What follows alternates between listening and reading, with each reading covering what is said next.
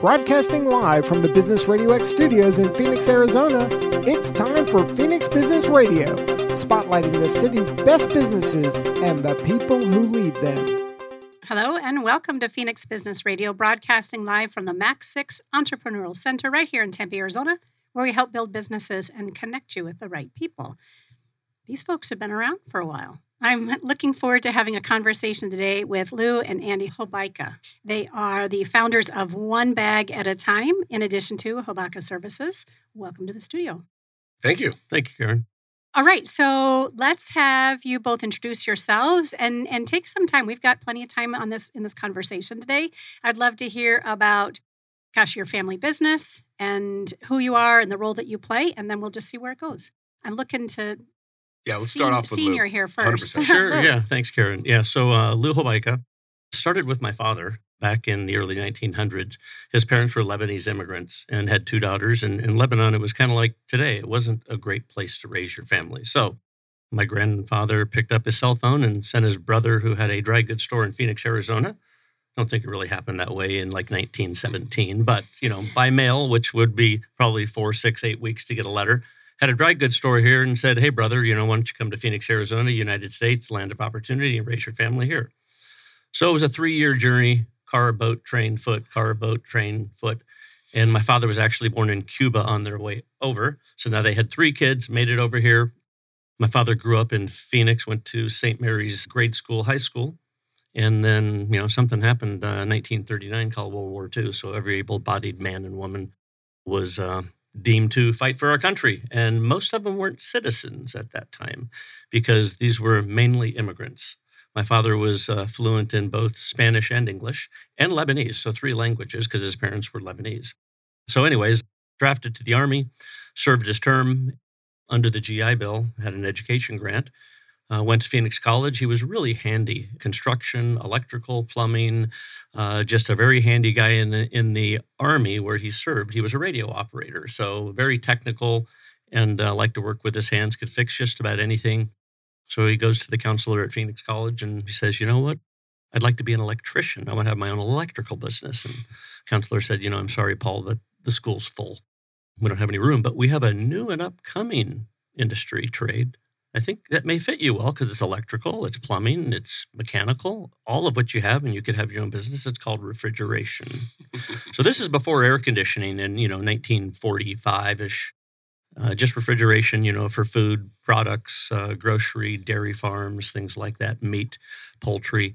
So he opened. Um, he went and graduated got his refrigeration degree and business degree, and then worked for a few small companies. And in 1952, he opened Hobaica's Refrigeration. Uh, had seven kids, and basically, if we weren't in school, we were working. You know, we didn't have the privilege of um, having time off and fun time. You know, evenings, weekends, holidays, summers, we were working. So that's just the way we grew up. Fast forward seven kids. Uh, we all grew up in the business. My brother Paul and I bought the business in 1989. My father retired. At that time, it was a small company of eight people, and Paul and I were two of them. But we were both college graduates. My brother Paul, an engineer, and myself, a business major in finance and accounting and management. So um, we our goal was to grow the business and just uh, own a larger share of the Phoenix uh, metro market and grow our services. So we quickly started to grow uh, personnel as well as services. So we added trades: plumbing, drain, sewer, electrical uh, wine rooms and other specialty wine cellars. So, a lot of different things just in owning the home was our whole goal, and mainly a residentially focused business. So, 90% of all of our business is residential, and maybe 10% would be light commercial. But I think the major thing that you know we took from our father was uh, you know we're we're real humans, we're, we're people, and uh, we hire and um, train and coach on likability. So we never look for anybody with any experience or skill set.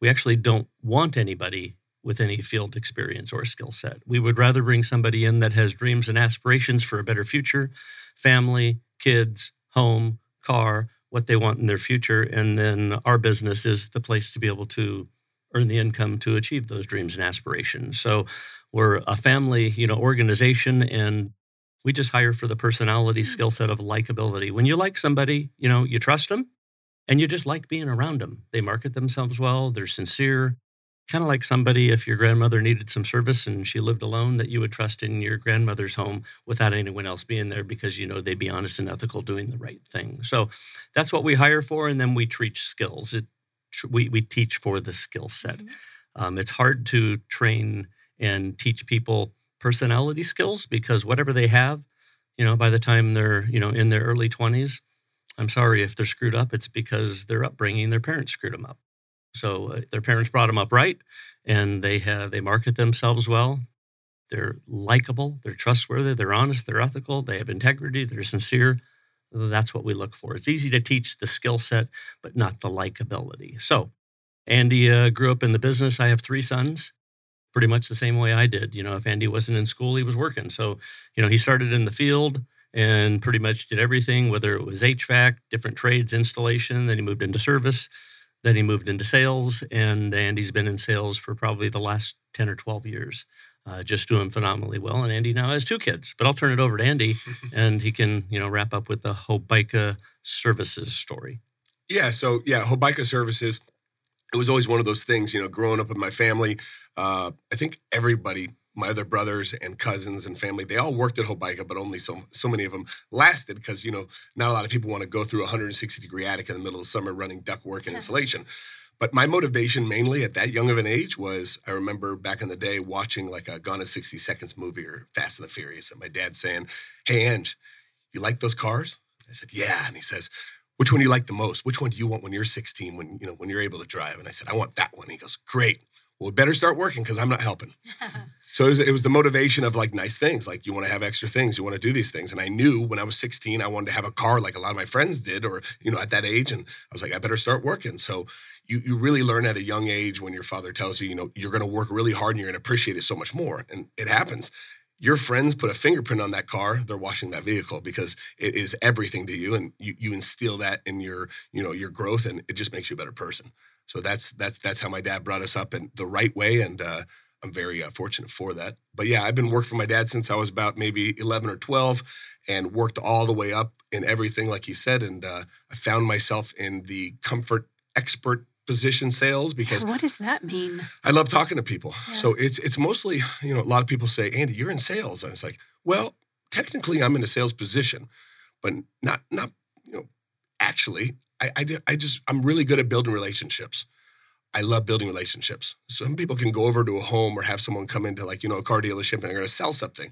I would much rather just create a relationship because at the end of creating that relationship, if that person actually trusts me and I've created that friendship, they'll pretty much buy anything that I have because now they built that relationship. They know I'm out there for their best interest. Mm-hmm. Yeah. So that, that wraps back up to the whole likability because when you sell yourself and people like you, people actually buy you first and then if you have a solution to a problem that they may have at that time, then you can offer solutions. So they actually buy the individual before they buy a product or service. So mm-hmm. likability, and that's what Andy has. He has likability. But wrapping up back to when he was a kid and he wanted to buy the car and you need to work for it, dad's not going to help you. But him and his brothers also asked the question. He says, well, I don't quite understand. All my friends, their parents buy everything for them. I've got a 15 year old. I everything. And I said, you know what, guys? I said, that's not the way we do it. I said, You don't understand really the lesson you're going to learn, but you know what? When you're an adult, you'll thank me. And as well, my dad would always bring us up and say, You know, well, that's the way they do things. You're a Hobaica. This is our name, and this is how we do things. And it just made me very proud to be a Hobaica and be, you know, oh my God, my dad is a badass pretty much just because he's making us do these things. And now as an adult, you look back and you're like, holy crap, it was all worth it. The reason I'm successful, the reason I'm so good with people, the reason I'm so good at everything in life is all because of our upbringing. My mom and dad are amazing. So it's he good. gave you space to figure that out early yeah. on yeah. and modeled it for you. So, yeah. one other real interesting thing about uh, 2000, um, as our business was growing, we wanted to brand our company a little bit more strategically. So I, I paid a ex radio announcer to write a jingle for us. And he wrote like six jingles, and the one that stuck is "You like a Hobaica."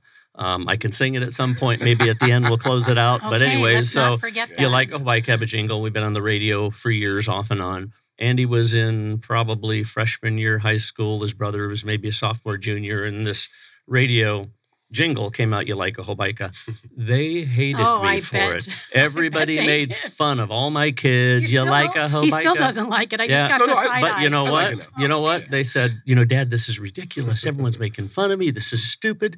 I don't like it. And I said, trust me, when you're an adult, you'll love me for it. So now they become adult and they're outside and this is, geez, everybody knows our Yep. name. Yeah, Everybody knows who we are. Everyone knows you like a Hobaica. He says, I'm so glad you did that. I remember sophomore year, uh, my dad would always like, you know, hey, you're a Hobaica.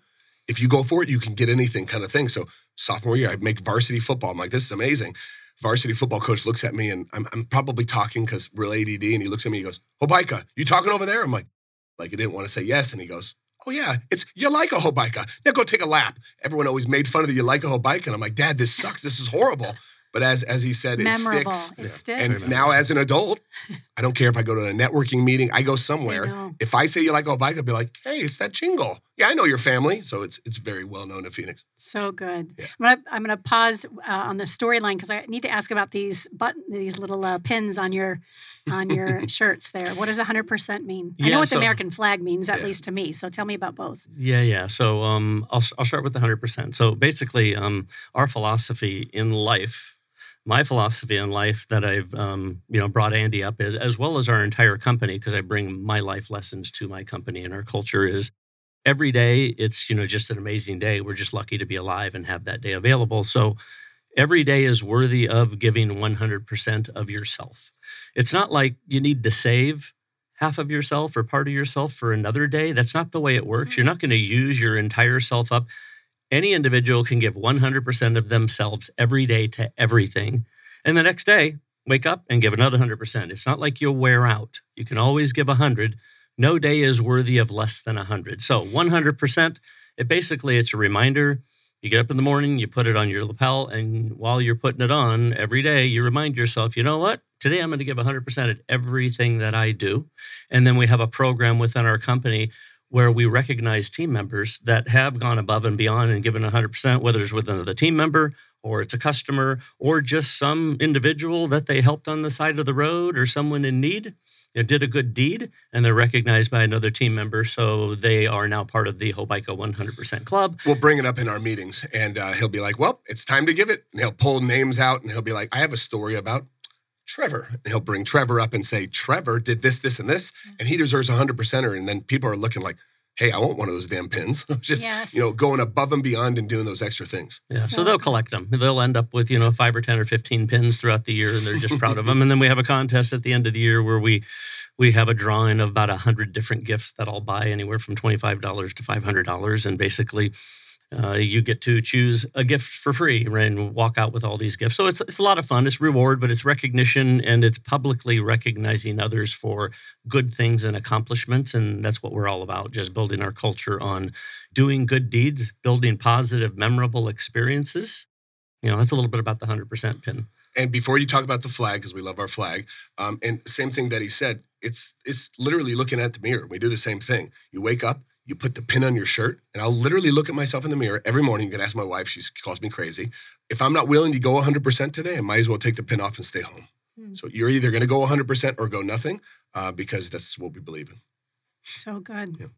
Was there ever a time for either of you that you thought that maybe the family business wasn't for you? Maybe for you when you know when you were younger. Yeah. Yeah. So, um, graduate from, you know, thinking like high school and going to college and what do you want to do for a career? And, um, it is tough working out, you know, in the environment, in attics, on roofs. Uh, it is hard work. The trades, whether it's plumbing, drain, sewer, electrical, HVAC, it is hard work. You're working in really tough environments. So I grew up in that and learned a, a very challenging, through challenging work ethic and hard work. However, so I, I'm in college and I'm thinking, you know what, you know, I think I'd like to be an attorney, right? So I wanted to go into law. So I go to college and I'm leaning towards uh, the law uh, direction. And it was late my junior year in college. I was on uh, jury duty. So I got called for jury duty. And I was on a jury trial for two weeks. So I'm maybe, you know, 20, 21 years old. I'm on two weeks. And it was an individual that worked in a cotton uh, gin facility here. He was young, maybe in his 20s, married, had a couple kids. And he got his arm cut off to the shoulder. The whole arm was taken off. So he was suing the manufacturer. The only reason his arm got cut off is because he bypassed the safeties, all the safeties that the manufacturer had put in place. So I'm on a, a jury with 11 other individuals. There's 12 of us, and there's 11 that want to award him his case and charge it against the manufacturer. I'm saying, wait a minute, no, no, no. He says, no, it is not a manufacturer issue here. This is a personal responsibility and personal choice. He chose to bypass all the safeties to stick a broomstick in there to be able to, you know, delodge why it's clogged up, and he got sucked into it and his arm got cut off. So I feel sorry for Not the guy. denying it's tragic. Yeah, uh, yeah. So that was a transition. So I was able to convince the other 11 jurors that, you know what, black and white, you know, take emotions out of this. I know we feel sorry for him and his wife and the little kids, but it's not a manufacturer issue, right? So he'd have to go a different route. You can't put charges against the manufacturer and award him this case. So that was a turning point in my life. Uh, I sat on that case for two weeks and watched the attorneys, and I said, you know what? I don't want to sit behind a desk in a jury room for this amount of time, just wasting unnecessary time. I said, I, I really like to be active and physical and working with my hands and my mind. And, you know, I'm Andy's got me on on the hyper mode. You know, he's a lot more energy, but I have more miles on me. However, I I needed to be out doing things, whether it was working. I like fixing things, whether it's a system, a process, you know, coaching individuals, leading them, or it could be anything mechanical. So I like hands on, whether it's people interaction or equipment. That's me. So that was the turning point. Say, you know what? Law isn't for me. I'm going to go into and I'm going to, you know, buy my father's business with my older brother, Paul, who was seven years older than I and had an engineering degree. So that was the route I went. Sounds like a great partnership Yeah, it too. was going very, very, it. yeah, very good partnership. talking about talking about energy and bringing out the hyperness. It's funny because my dad does have. I, I guess he had some ADD when he was younger, and he gets in his comfortable zone, and you can see it come out. But he is all business, and he he, he stays confident, and he's more. I guess you would say what's the word I'm looking for? Precise with his decisions than I am. Uh, but that's why it's you know so good having a father figure and a mentor like him. But when we do get together and we're hanging out, it's an unstoppable team, him and I. So No kidding. And Yeah. how about for you? Was there ever a time maybe when the jingle came out, you were like, I am, I'm finding something else. I don't not, know. Not so much. Yeah. It was it was in my 20s, so working full time as a technician. Let's just say it was worth it, and I know why he did it. We talked about him being hard on me and growing up, and now I'm an amazing human being for it. But it was really hard working for him because he was so stern. We'd have a group of people, like three or four technicians, doing something wrong. I saw it happening, but I'm a technician. I'm not a supervisor. I'm gonna let it happen. And then he'd find out, everyone gets written up, and then he'd sit me down and say, Why'd you let this happen? Like you saw everyone misbehaving. Why didn't why didn't you tell me about it? I didn't want to be a rat. I didn't want to do this. You know, didn't want to do these things. It's unacceptable. You do that again and you're not going to work here anymore. Kind of attitude. And I was like, why am I getting picked on? Well, he put me on a higher level to obviously create the human being I am today. So I didn't appreciate it at the time uh-huh. and would always come home. I'm like, this sucks. My dad's just picking on me. And you know, he was picking on me, but for a good reason. Absolutely. Yeah, yeah, yeah. uh, I mentioned earlier that I have a 15 year old. I have a 28 and 26 year old as well, and they're in the uh, in the valley on their own. My 15 year old, it's just he and I. And as a solo parent, I I get to play both roles, mm-hmm. and so sometimes he gets to the point where he's like, "Mom, you're so strict," or as you said earlier. You know, so and so gets to do this. I'm like, I, you're not so and so. I'm only mm-hmm. responsible for you. So you can continue to compare yourself, or you can show up and, and follow what we're doing as a family, and, and know that there's the benefits that's going to benefit you down the road. And to go in on that, sorry to say, but when I was younger, high school, maybe after high school, the people I was hanging out with that got to do whatever they wanted, I'm sorry to say, I'm not going to say any names, but they may not be doing so good in life right now. right. So the reason I am the way I am is because of my father. And you can ask my wife. We'll go on double dates all the time we go out. All my friends are like 20 years older than me. People my age didn't get the upbringing I got, so I have to hang out with more mature people. I That's how it works. it. Yeah. My kiddo just got a job at Chick fil A, his first job at Oh, great, 15 great and a half. place. Great and environment. before he did, we I made him create a resume on Canva, yeah. Write a cover letter. He's like, You've got to be kidding me. Nobody's going to want this. I'm like, Well, we're getting in the car, pick the places. We're going to 20 of them. Sure. Beautiful. Good mom. And yeah, and uh, at the end of the first day, we had 15 passed out. By the time we got home, Chick fil A and Dairy Queen had called for an interview. Beautiful. He was hired in his first interview. I'm like, Wow. See, buddy, this is how it works. You stand up and you stand out, and then the, the world is ready to receive you. But that day is going to stick with him 20 years from now and be like, yeah, my mom made me go out and pass out these 15 things. I hated it. But He you know what? This is the reason. He got back in that car and whined and complained after the third one. I said, "Here is here is what you have to choose. You can choose to have me drive you around to these locations and pass out resumes, or you can walk or ride your bike and do it. If we're going to do it in the car, you're going to do it without complaining, or you can do it completely on your, on your own, and you are doing it. So yeah, I love it. I, Big so I get. I get I get being a loving parent and also really having modeling the values and, and insisting that our kids show up in that way. So Yeah, it's kind of like you know the parent thing when you know the father you know hanging out with their sons or daughters, and you know you want to be friends and buddies. And I would always you know tell my boys, I said, you know what, at this stage in your life, before you're an adult, you know we're not friends and buddies. I'm your dad. Yep. Bottom line, I'm your dad. I said, you know, once you're on your own and you're off of the bank of dad, and you're leading your own life, then we can be buddies. yes. And more more on that. Uh, me and my dad are very close now, so I'm comfortable saying this. But insecure growing up, and uh, I got picked on a lot. I wasn't found on my father. You know, at the end of the day, Yeah. at, at that age, I was always picked on. I uh, I got grounded a lot. I was in trouble a lot. I was I was the black sheep of the family. Black sheep of the family is, is what it is. but but um, as well, I felt like my father um, maybe didn't care for me as much just because he was so hard on me. But now we're best friends. yeah, And out of both my brothers, my other two brothers, I think we're the closest now. I love it. So this is very beneficial. Did you say you're on the top of the will? you're number one in the will. That's what I heard, Oh, Lou. okay, gotcha. Is that yeah, yeah? You heard it here, folks. We're gonna make it make sure that sticks. Thank you. Let uh, what else? So let's round out the conversation around the company. I, I when I was reading your your company description, I smiled because it was all you know the trades: heating, cooling, plumbing, sewer drain, electrical, and then wine. And I thought, well, yeah. we've got to talk about the how did that come out? Yeah, so sure. real, I'll go into it, and then he'll go into specialty. Is so You why guys have done this a yeah. time or two before, haven't you? Like I can Yeah. just Not I can go. I can go have co- you haven't. We've never No, done a podcast not together. together. No, Yay! individually. I feel so First First honored. one together. first one. I feel so honored, but and I oh, you're so good at it. I literally could go and have coffee, and, and Daryl can Oh. whistle me back Yeah, when you're done. yeah, he'll take a break. So wine. So wine, um, we really wanted to open up, and actually, his uh, one of his younger brothers, Michael Baika, actually leads in that division. But um, uh, he's very smart. He's an engineer. He gets to look at it more of a like, let's build the room, and then the wine second. Let's make it comfortable. So uh, a lot of people on a smaller spectrum will take, you know, in PV. I have a pantry. I have a closet. I'm going to turn it into a wine cellar. That's where we come in and be able to. At the end of the day, people that own wine cellars, what else do they own?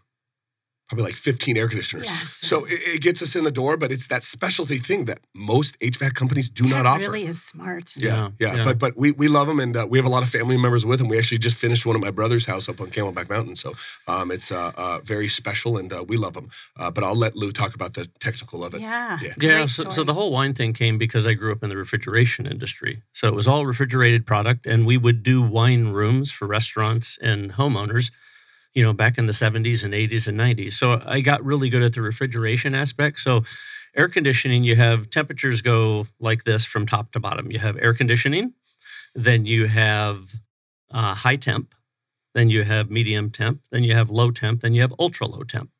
So wine is high temp.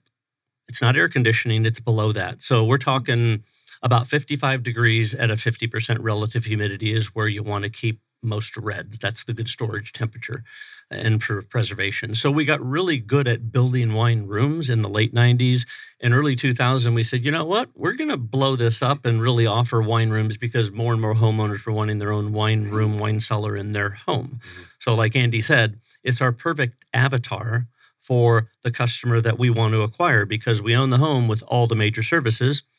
A wine connoisseur, somebody that has a wine room, we're not talking a little hobby here. Right. This is a huge expense. The wine room could Thousands be of bottles. could be a hundred thousand to five hundred thousand dollars just for the room, Mhm. you know, and then their inventory can be anywhere from ten thousand to a couple hundred thousand dollars in just wine. I have It's customers serious. that say, "Look at this bottle. Don't touch that row, like a five. They're twenty grand a piece." I'm like, for a wine bottle. But yeah, this for is some of drinking these the people. wine. Yeah. So, anyways, it's our perfect avatar for the perfect customer because they have lots of homes, lots of HVAC, lots of plumbing, lots of electrical needs. They have electric vehicles. They need EV chargers. So we take care of all that, and then all of their friends have Yes. the same likes. Yes. So the referral, you own the home, you own everything they do, and then they refer you to everybody. And people just like to work with somebody that they like and they trust. They walk into a home for one of these, you know, wine parties. You should check out my new wine cellar that Hobaica Services just created for me. Yep. Holy crap, I got to get them over to my house. It's Yep. amazing. And like wine walls are the big deal these days. Yes. So instead of like a cellar or a room, Andy uh, mentioned a number of areas because we don't have a lot of basements here per se, cellars. So it could be a spare room, a pantry, Or a under a, wall. staircase. but wine walls have become very Yeah. popular. See-through So ones. yeah, Yeah. Room to room. So you have a wall Yeah. that ends Oh, I've that seen 'em. doorway Yeah. and you can see all the fall way through. glass. Yeah, Great. very Uh, nice. So again, th- I'm just smiling because uh, the untrained eye was like wine room. That's just so obscure. Yeah. So am I hearing com- that you need a wine room I don't in drink. I your stopped a year ago. Stopped drinking a year. Not that it was a problem, but I just decided life for me. Gotcha. So it's actually would be really better funny. without it. You'll go to some neighborhoods. I'm not saying that some neighborhoods aren't as nice as others, but you'll go out to a neighborhood that's not. Maybe you look at the neighborhood. Oh, they can't afford wine rooms. Well, some people like wine, so we'll build a wine room, and they maybe hold a thousand bottles of wine on their racks, and they only have a couple hundred that they actually drink because some of our customers have admitted openly, I'm not gonna say their names,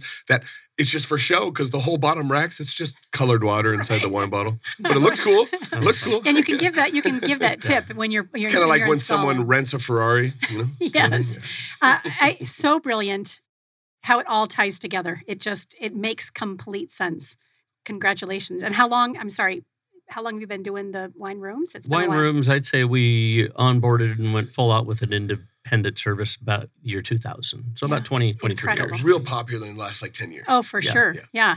all right let's round out the conversation around your services are you always are you looking for teammates right now i would imagine especially in the trades Yeah. So we need more great yeah, trade workers we do. don't we, We do. And I, again, we don't hire for I skill, hear ya. right? So we just hire for personality and likability. Yep. So we are always hiring. We have a hiring event the third Thursday of every month at 6:30 p.m. At our location. So every month, all the time. So we're always hiring. It's not like we get busy, we hire because you can't find anybody when we're busy or we're getting into season because everybody else needs individuals. Yeah. So that's not when we So hire just per se. We're always hiring, looking for good people to add mm-hmm. for our team. Yeah. And say we found Karen, and you know what? Maybe we didn't have a place for, her, but Karen's going to be an excellent add to our team. Mhm. We're going to find a place for Karen. gosh i love that yeah, we will. uh, and the website for the business is? That is is hobaica.com.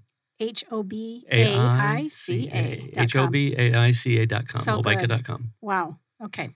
Helping the homeless one bag at a time. Tell me a little bit about the way in which you're Yeah. serving our community beyond the great work you do with your So company. I'll, I'll start with the whole building of this and letting Andy get into the one bag at a time. So my upbringing was always my father, you know, was always blessed, had a large family, and he always attributed it to the good Lord has blessed me. And since I am blessed, you know, my role in life is to bless other individuals. So that's what we do today. We believe in blessing others. So I always grew up with helping those in need, whether it was food, housing, or maybe business or just life, just to be able to help them along in life, some obstacles or challenges that they're having in life and helping them through with what we were blessed with. So that's the way I grew up, always giving back.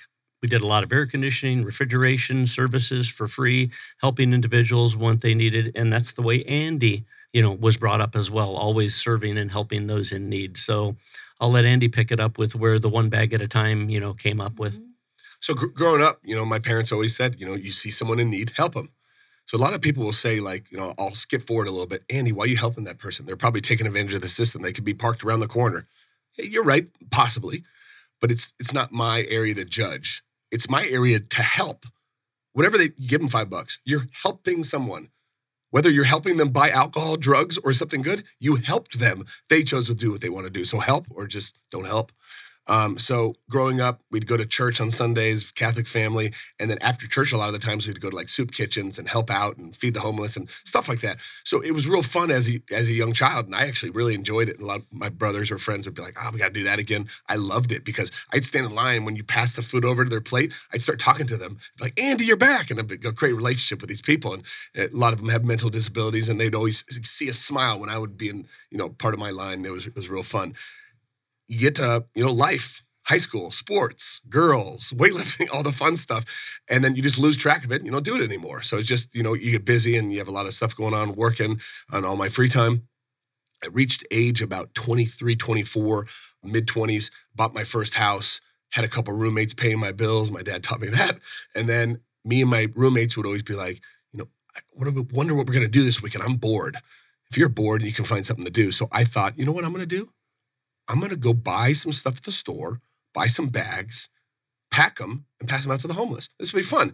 So we did it a couple times, and then I would carry them around in my car, um, in my in my service vehicle, a Hobaica, run in between calls. Every time I would see someone begging for food, begging for you know money, I would be like, "Hey, I don't have any money for you, but there's a ton of stuff in this bag." Sooner or later, man, they open up the bag, they look at you. Some of them would start crying. Will you pray with me? Just they're so so happy and um, just you know that I was able to do such a small thing for them. It was so big. So that started on a small scale. Then I said, "How are we going to blow this up? Let's start going downtown where the heart of homeless is." And we went to Tempe, Scottsdale, some different areas, but downtown Phoenix, you know, right by Cass Homeless Shelter at 12th and Jefferson. Mm-hmm you, you, huge homeless population. Even when I started doing this like 12, 13 years ago, real big, and we'd set up tables with tents and start passing out, you know, basically it starts off, the first table would have like water, Gatorade, then you have five or six different food items. We have toiletries, baby wipes, shampoo, conditioner, anything. So you know, we really, we don't, you know, we take for granted these little things. What if you woke up this morning and you couldn't take a shower and brush your teeth because you don't have those items anymore? Couldn't take a shower. So, you know, one of the most important things that people ask for is baby wipes. And we actually had those made in bulk, but a baby wipes is a shower in a box, is what they call it. Because um, a lot of people don't get to take a shower at nighttime like we do. I take two showers a day, so very spoiled. Fast forward a little bit in business, going into sales about nine years ago, I'm part of an organization called BNI, Business Networking International. President Nate Dominguez, a friend of mine, my brother was big in BNI because my brother's also in sales, doesn't work for the company. Uh, but my brother Dan said, You need to join BNI. So I joined BNI, start creating relationships and, you know, obviously get that likability out. And this individual, Ted Young, he's actually the vice president of One Bag at a Time at, right now, but walked up to me and said, Hey, Andy, you, you get back to the homeless. You have these events, right? I want to go to one. So he started coming event after event after event. Walked up to me one day at BNI and says, Andy, why aren't you a 501c3? Yeah. I said, dude, I've tried. And he goes, what do you mean you've tried? I said, I filled out the paperwork five or six times. I even had my dad help me out, and I get denied every time. I don't understand why. And he said, yeah, uh, it's a paperwork thing. So he's a financial advisor and my financial advisor. He also does some stuff for my dad, but he's really good with paperwork, really good at the little fine things and very smart individual, totally different aspect of mine. I'm good with people. He's good with paperwork, totally different person. But he did the paperwork and got me approved in two months. So he's the reason I'm a 501c3. Ted Young is amazing, good friend of mine, was part of my wedding.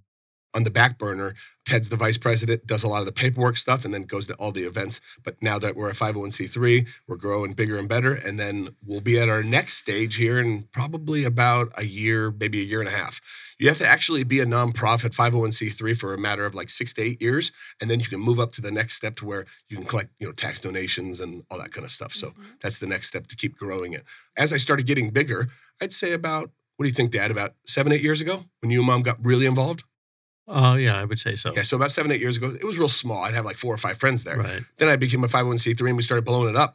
And my dad's like, yeah, I'll come down. Like, let, us try this out. Like, he's a busy guy, but he started stepping away from, you know, business roles a little bit, hiring more people. So he had to not work 80 hour weeks anymore. And he started uh, coming with me to the events, my mom. And then ever since then, they come to every single event. So we plan it around our schedules because they're, they're a part of it. And my dad really runs the events. So we go out, we set up the tables, and we people start lining up to get the goods. My dad's job is to get on the megaphone and make sure everyone's ready. They get in line, they follow the rules, and then he walks up and down the streets to make sure that people get out of the tents that come down to our event. It's get really them, fun. Get them there. Yeah. Yeah. yeah. What needs do you have then from our community? So for our viewers and our listeners who are interested in getting involved, how can we help? Go for it.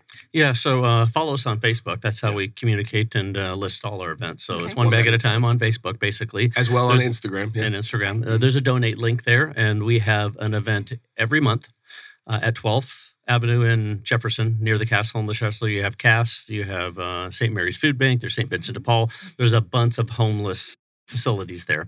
Our next event is actually on June 24th. Starts at 8 a.m. We set up at 7:30 people say, you know, what if I can't get there till 8:30? You might as well not come because from 8 to 9, we'll serve anywhere between two and 500 people like that.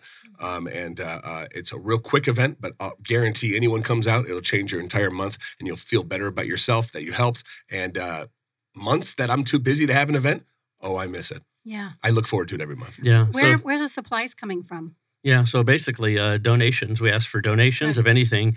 You can one hour of your time, bring donations, whether it's toilet paper, you know, whether it's non perishables, it's personal care needs, it's clothing, it's sunscreen, it's chapstick. anything and everything in regards to that. So we look for donations from individuals or money. As well, now onebagatime.org.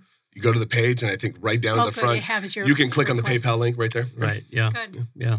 So donations from individuals out of state, money or companies, uh, and then we will buy, you know, supplies. Andy will make a Costco run, usually, you know, Friday, Saturday before the event, and get all of our necessary needs and non-perishables that we typically get. And we have a number of branded items. We have deodorant branded with Yeah, one I bag heard at a time. Wipes, I heard. We have our wipes, bags, we have our wipes, we have chapstick, we have shampoo, we have lotion, conditioner. So a number of branded one bag at a time promo items that uh, you Because we, offer. want to help out as many people as possible, right? Right. So if you go straight to the source and you Yep. buy the products straight from where they come from, Yes. and you're able to buy 10,000 at a time and you buy in bulk, you can help out that many more people. Because at the end of the day, when you walk into a Walgreens and you buy your chapstick for 99 cents, let me ask you as, as a person. So if you didn't know any better, how much do you think it cost that chapsticks to make?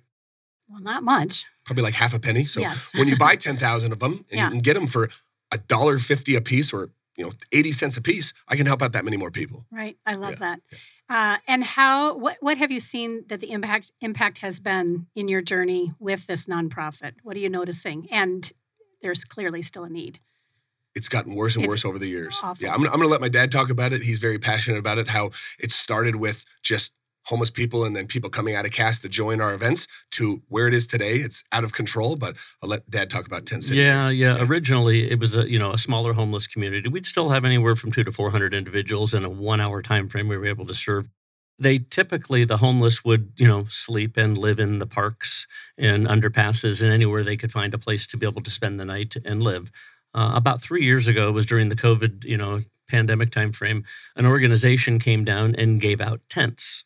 So pretty soon, the whole six, eight block district down there at 12th and Jefferson became like tent city. It was a tent community, and it's gotten fairly ugly. You know, murders, drugs, prostitution. It's gotten you know very ugly. However.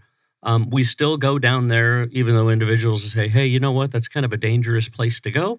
Um, I don't deem it that way. Um, we've never been bothered.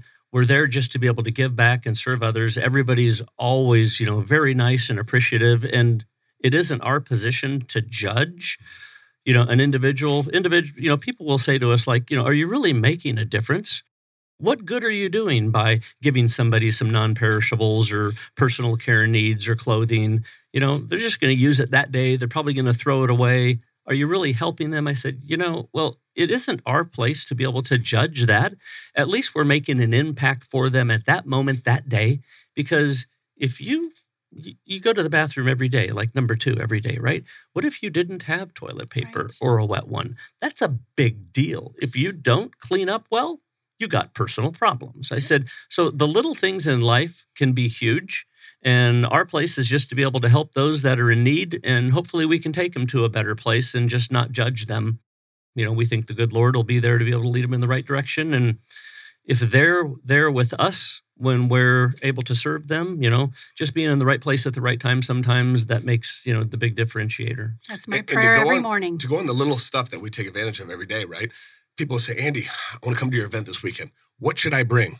I always pause, look at them in the eyes, and say, Well, if you woke up tomorrow and you were homeless, Hmm. What would you like throughout the day that you normally wouldn't have? Now, remember, nothing at home that you own. You have a backpack that's on your back. What do you want in that backpack? Yeah. Well, wipes. Mind blown. Everything, Yeah, yeah right? I know. I know. I want couple wipes. snacks, water. Like Yep. it, it gets pretty hard to Yep. where you know you can't just keep walking in 7-Elevens and asking for a water cup. Right. Yeah. Wow. Yeah, incredible, exactly. incredible work. Did you guys attend the St. Vincent de Paul breakfast this year? Or yes, have we you did. ever? Yes. Mm-hmm. Yeah, I was there as well. Yeah, and I the, go every year statis- to the statistics were mind blowing. Yeah, huge. And really, um, So my grandfather actually was really involved in St. Vincent de Yeah. Paul. His father, the founder of Hobaica, yeah, he he gave. Oh man, he gave back so much to St. Vincent de Paul. You want to talk more about that? Yeah, yeah. Yeah, my yeah. my father grew up. He was heavy into St. Vincent de Paul and Huge. giving back to our community. But uh, I think he spent a good fifty years, you know, with the St. Vincent de Paul organization. mhm. And I love too uh, that several of the organizations that you've mentioned.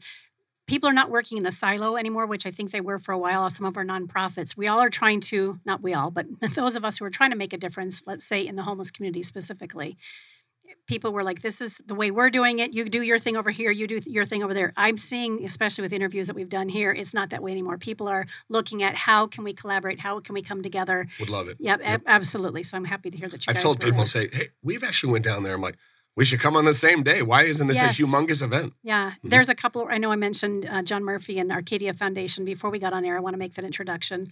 And there are a couple of other organizations that are taking care of um, the female products for their periods for our homeless and our Nice, yes. incarcerated. So it, it'd be another great introduction for you guys because, of, of course, those needs around feeling clean, feeling whole, Right. make that difference. I love the way you put it. That one moment of time, if we can help somebody in this very moment, then we're making a difference. 100%. Yeah, it's interesting that I mentioned to you that Daryl uh, is is moving on from us, and he introduced me to our new studio producer who owns the Porch in Prescott, Mhm. uh, and he and his wife Rudy are phenomenal people, Jesse, and they shared a story about a woman who came into their coffee shop not too long ago. I think she might have been a wheelchair or a walker or whatever. Kind of head down. Jesse noticed her. It was a Sunday morning. It's also a church entryway and it was busy but he went over and took a minute to say hello to her welcome her what can i get you? And she put her headset on she started working and she you, you wouldn't even have noticed he said that all these other people were around her that she was even paying attention. She became a regular after that and then i, I don't know how long maybe a couple of months she said i'm moving to phoenix but i want to thank you and rudy for making me feel so welcome. And they exchanged phone numbers and they read a text to me when i was up there interviewing uh, jesse to come and join our team she had said that she was on the brink of suicide Wow. and his loving care, his willingness to just make eye contact and walk over, even though he had an extreme, extraordinarily busy day and she looked like she wasn't interested in having a conversation with anybody, changed her life. So, to your point, in that one moment, we have an opportunity. We always have an opportunity to get 100%. outside of ourselves and just show up. And I had started to say earlier, my prayer every day is use me. How can I be used today? Let me get out of my own stuff I, I and try, just put people in front of me. I front try to preach that every day. Yeah. I'll tell people that I've created a couple of videos on social media. Um, I, I post probably two to three videos a week, just trying to motivate people, try to just just make people be, be better people. In a couple of weeks, I posted a video on exactly what you just said. I don't care if you're walking into a grocery store, into the gas station, into work, out of work. If you make eye contact with someone, smile and say, "Hey, I hope you have a great day." Or, hey, good morning. You look beautiful. I like your dress. Just say something. That little sentence could change that person's whole life.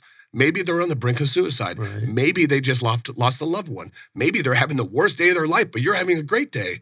A simple smile and a hello is going to change that. Doesn't cost yeah, a dime. Yeah. So to add on to that, what most individuals, I mean, you go through life and you come across a lot of opportunities that you could bless or potentially bless somebody's life and make it make a difference. But most individuals, they they'll look at them and they'll have an opportunity and they'll say, "Yeah, you know what? I'm not going to do that." So my recommendation to any individual listening is listen to whether you want to call it the Holy Spirit or the voice within you. There's always somebody talking and just listen to that voice. And if you follow that voice's instruction, I guarantee it won't lead you wrong. Quit trying to make sense out of it and make your own decision. Just listen to the voice. As long as it's good for you, for them, and everybody involved, it's something that you should listen to and follow. So I call it the Holy Spirit, but whatever you want to call it, just listen to that voice and you'll do good things. And being in the right place at the right time, you'll make big impacts that'll change people's lives. Boom. So that's the fifth time in this conversation. And I don't think I've ever had that thought more than once in the how many episodes have I done? Over 300, 400. That I know that my son needs to listen to our conversation today. I've thought of it several times, and that's just yeah, yeah. So I'm looking forward to having Ivan hunker down and, and May- listen may- to the may- wisdom. Maybe your son has a future with us. Maybe I would like to see that. I, I- he wants to be an engineer.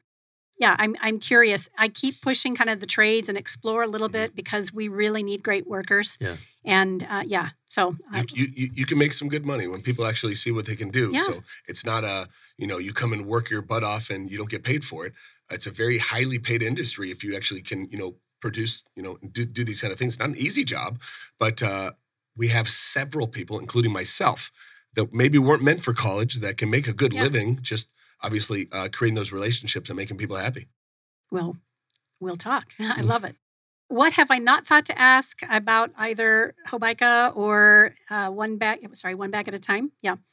Anything else that you, as you were coming over today, that you thought, let's make sure we Well, share? I didn't want to skip over the ending of the 100% pin and the American flag. Yeah. So obviously we, wear- we we wear the American flag every day because we love our country. Yes. And if you work for us, you love our country. If you disagree, you can go live somewhere else. So at the end of the day, we we support our troops.